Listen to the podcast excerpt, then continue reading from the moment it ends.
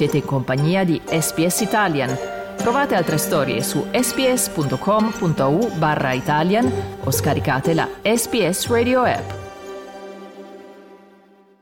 State ascoltando un podcast di SBS Italia con voi oggi Massimiliano Gugole. Martedì 20 febbraio gli Stati Uniti hanno esercitato il loro diritto di veto verso una mozione del Consiglio di sicurezza delle Nazioni Unite che richiedeva un cessate il fuoco a Gaza. L'ambasciatrice statunitense alle Nazioni Unite Linda Thomas Greenfield ha dichiarato che l'amministrazione Biden ha posto il veto alla risoluzione perché potrebbe interferire con gli sforzi in corso da parte degli Stati Uniti per concordare un accordo che porterebbe anche al rilascio degli ostaggi catturati durante l'attacco di Hamas del 7 ottobre scorso in Israele. We're not giving up. We're eager to continue working with the Council on this proposal, one that would see a temporary ceasefire as soon as practicable, based on the formula of all hostages being released, and one that would get aid into the hands of those Palestinians who so desperately need it. L'osservatore permanente alle Nazioni Unite per la Palestina, Riyad Mansour, ha descritto il veto come sconsiderato. The veto of this draft resolution is not only regrettable after weeks of consultations with every single council member and after endless patience by the state of Palestine, the Arab states, and nearly the entire international community that for months have demanded a ceasefire.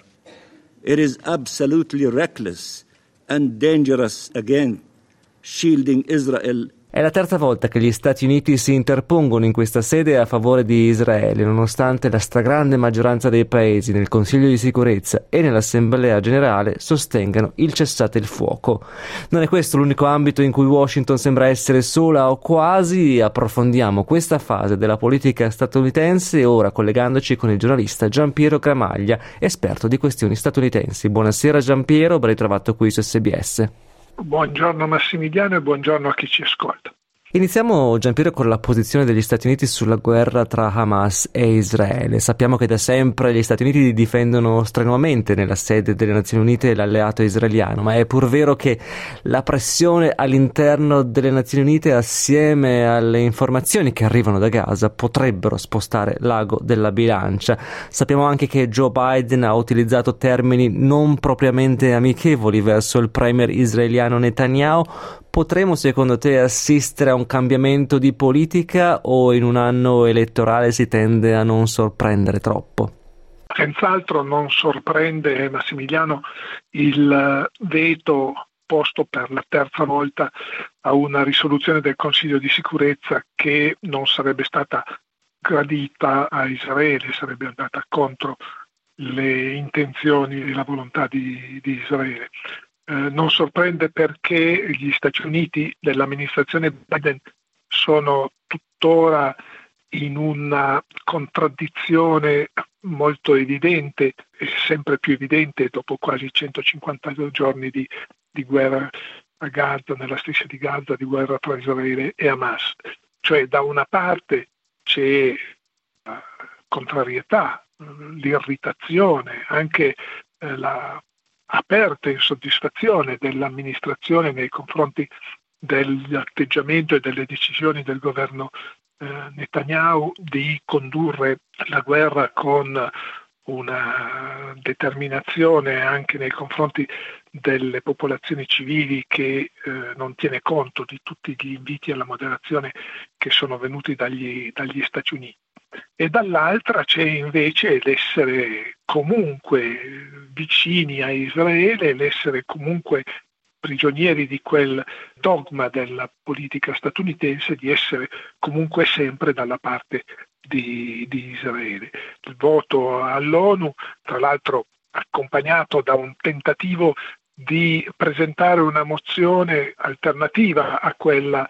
algerina che si discuteva dove effettivamente poteva essere migliorata, integrata con un riferimento agli ostaggi, con un riferimento alle, alle, azioni terroristiche di Hamas il 7 ottobre, ma sta di fatto che gli Stati Uniti questa volta si sono trovati proprio da soli a porre il veto, la Gran Bretagna si è astenuta, la Gran Bretagna è un altro paese che ha diritto di veto e 13 dei 15 paesi del Consiglio di sicurezza hanno votato a favore. Adesso si fa l'ipotesi, non so quanto sia andata avanti nelle ultime ore la possibilità di portare la stessa mozione all'Assemblea generale delle Nazioni Unite, dove lì riceverebbe una maggioranza schiacciante, parliamo dell'ordine di 150 stati su 193, e, e, gli altri sostanzialmente si asterrebbero, meno una manciata che voterebbe contro, però le risoluzioni del Consiglio di sicurezza hanno carattere vincolante e le risoluzioni dell'Assemblea generale no, quindi il voto in Assemblea generale lascerebbe il tempo che trova dal punto di vista dell'impatto su, su Israele. Però certo eh, Biden anche per motivi elettorali e questa volta sono rovesciati rispetto a quelli che tu eh, correttamente evocavi, cioè durante una stagione elettorale non modificare gli assetti più tradizionali della politica estera del paese, dei riferimenti in politica estera di un paese, però eh, l'amministrazione Biden sta subendo contraccolpi nell'opinione pubblica progressista che tendenzialmente dovrebbe votare Biden nelle elezioni presidenziali e non il suo rivale repubblicano proprio per eh, questa incapacità di eh, esprimere una posizione critica nei confronti di Israele, in particolare nei confronti ovviamente del governo Netanyahu, quindi non di Israele in quanto paese o del popolo eh, israeliano, di assumere una posizione critica in maniera più, più forte, sempre incerta tra il criticare ma poi il restare al fianco. Andiamo ora alla Russia, altro nemico giurato di Washington in questa fase storica, qui in una posizione più vicina al resto dell'Occidente. Ieri si è appreso dell'arresto di una donna russa, Xenia Karelina, con doppio passaporto, russo e statunitense. Il portavoce della Casa Bianca, John Kirby, ha invitato tutti quelli che possiedono la cittadinanza statunitense a lasciare la Russia. Che cosa sappiamo della donna arrestata? Una delle centinaia di, di, vittime delle repressioni in atto in, in, Russia, delle manifestazioni di sostegno, di solidarietà per eh, la morte in eh, carcere del leader dell'opposizione Alexei eh, Navalny. Non ho idea, è probabilmente una lacuna mia, ma non mi è assolutamente chiaro se eh, l'arresto di questa manifestante, di questa contestatrice sia avvenuto sapendo che si trattava di una cittadina con doppia nazionalità o se sia stata arrestata insieme ad altri manifestanti e poi si sia scoperto che aveva una doppia nazionalità. E tutto sommato propenderei per la seconda ipotesi, però non credo che il fatto di avere una doppia nazionalità, se anche fosse stato noto alla polizia e non fosse stato scoperto dopo, sarebbe stato un deterrente dal, dall'arresto perché le misure per mettere a tacere l'opposizione o comunque contenere la portata delle, delle manifestazioni lo, lo, vediamo dalla giornata di sabato, da subito dopo il diffondersi della notizia della morte di Navalny, sono molto decise. Ricordiamo anche che in Russia si vota il 17 marzo, non che l'esito del voto fosse in discussione prima della morte di Navalny né è diventato dopo la morte di Navalny, eh, vincerà queste elezioni Putin, ma il, il desiderio è quello di mantenere la situazione nel paese calma fino al voto. C'è un elemento in più che il disporre di una cittadina americana in un carcere russo, così come vale per eh, il giornalista del Wall Street Journal che è detenuto da alcuni mesi ormai con l'accusa di, di spionaggio, beh, fornisce degli elementi di scambio eventualmente alle autorità russe nel dialogo con quelle statunitensi per la reciproca liberazione di prigionieri di appunto reciproco interesse nelle prigioni dell'altro paese. Noi siamo in collegamento con il giornalista Giampiero Gramaglia e l'hai citato tu Giampiero, il mondo e anche parte della Russia sono ancora sotto shock per la morte di Alexei Navalny, un déjà vu di quel che è accaduto in passato alle voci più critiche verso il presidente Vladimir Putin. Quali sono state le principali reazioni statunitensi e quale potrebbe essere l'impatto di quanto accaduto sulle relazioni tra Stati Uniti e Russia? Beh, le relazioni tra Stati Uniti e Russia sono a uno dei punti più bassi della storia recente di questi rapporti e quindi non penso che possano ulteriormente peggiorare in modo catastrofico. Però di certo quello che è successo, la, la morte di Navalny, le cause mediche che ancora non si conoscono, ma il fatto che muoia in un carcere dell'estrema Siberia ai limiti della sopravvivenza, oltre i limiti della sopravvivenza, evidentemente è un atto d'accusa per Putin e per il suo regime. Adesso assisteremo, stiamo assistendo un, abbiamo già assistito sia da parte degli Stati Uniti che da parte dell'Europa che da parte di altri paesi a inasprimenti delle sanzioni sappiamo che l'impatto è poi in fin dei conti relativo. Assisteremo probabilmente, è possibile, all'inserimento della Russia o almeno ci sono iniziative in questo senso nel congresso degli Stati Uniti nella lista dei paesi sponsor del terrorismo, una lista breve, comprende, mi pare, cito a memoria, Cuba, l'Iran, la Siria, la Corea del, del Nord, il nuovo asse del male ancora l'inserimento di Cuba sembra più appari- appartenere a, a realtà della, del, del, del, secolo scorso, e, ehm, però eh, poi in concreto, l'ho appena detto, le, Putin vincerà le elezioni e resterà eh, l'interlocutore di quello che è e di quello che sarà il uh, presidente degli Stati Uniti nel prossimo quadriennio. C'è un'analisi del, Council for Foreign Relations, che è uno dei think tank più prestigiosi di, mh, americani tra Washington e, e, New York, c'è un'analisi che dice che aumenta i segni di un possibile cambio della leadership a, a Mosca se la guerra in Ucraina dovesse andare male, ma in questo momento non sta andando male per i russi, se comunque il peso economico e il peso delle perdite di questo conflitto dovesse aggravarsi, però se anche questa ipotesi c'è, non sarà, dicono gli analisti del Council for Foreign Relations, non sarà un cambio dal basso, non sarà una rivoluzione popolare,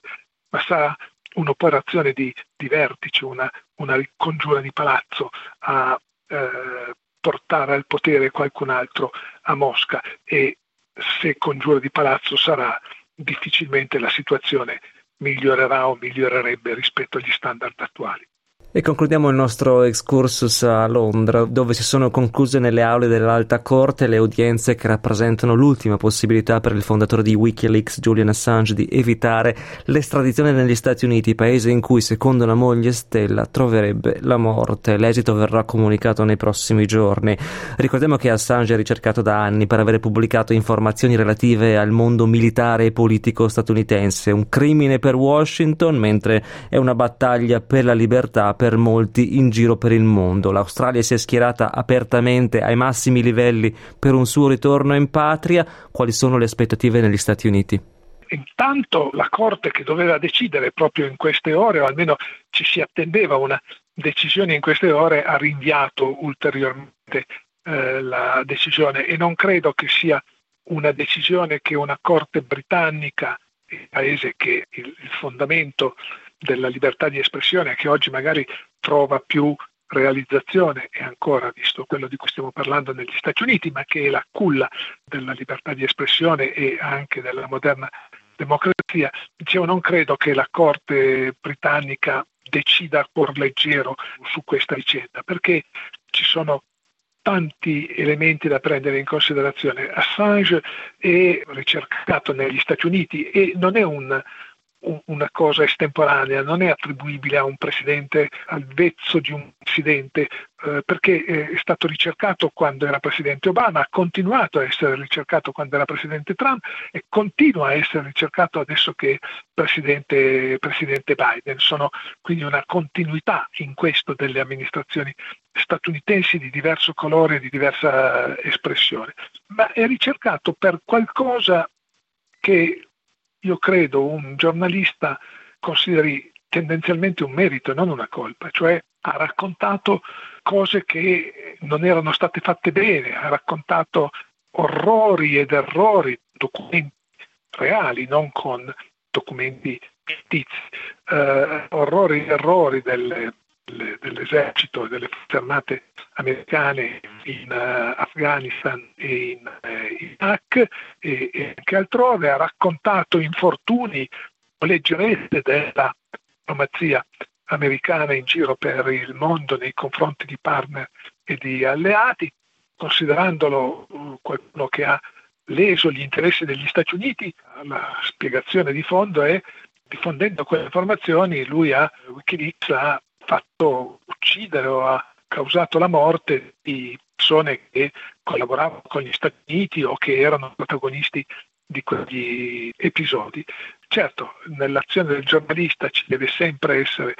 un'attenzione alle conseguenze una copertura delle, delle, delle, fonti in modo che non vengano esposte. Eh, il soldato Manning, che era all'origine della prima fuga di notizie importanti di Wikileaks è stato sì condannato ma poi anche graziato dal Presidente Obama. Certe affermazioni possono sembrare gratuite. La moglie di Assange che dice morirebbe in un carcere degli Stati Uniti, è morto Navalny in un carcere siberiano dove senz'altro le condizioni di vita erano e sono peggiori di quelle di un carcere medio americano, anche se nessuno vorrebbe vivere in un carcere di qualsiasi tipo e neppure in un carcere americano. Penso che e spero che alla fine la Corte britannica neghi l'estradizione e consenta ad uh, Assange di tornare a vivere una vita normale, magari a riprendere le sue attività professionali e se lo vorrà anche a tornare a, a vivere la sua vita normale in patria che nella sua patria che è l'Australia. Grazie quindi a Giampiero Gramaglia, è tutto per oggi. Buonasera Giampiero e alla prossima. Grazie a te Massimiliano, buon lavoro a te e una buona giornata a tutti quanti ci ascoltano. Cliccate mi piace, condividete, commentate, seguite SPS Italian su Facebook.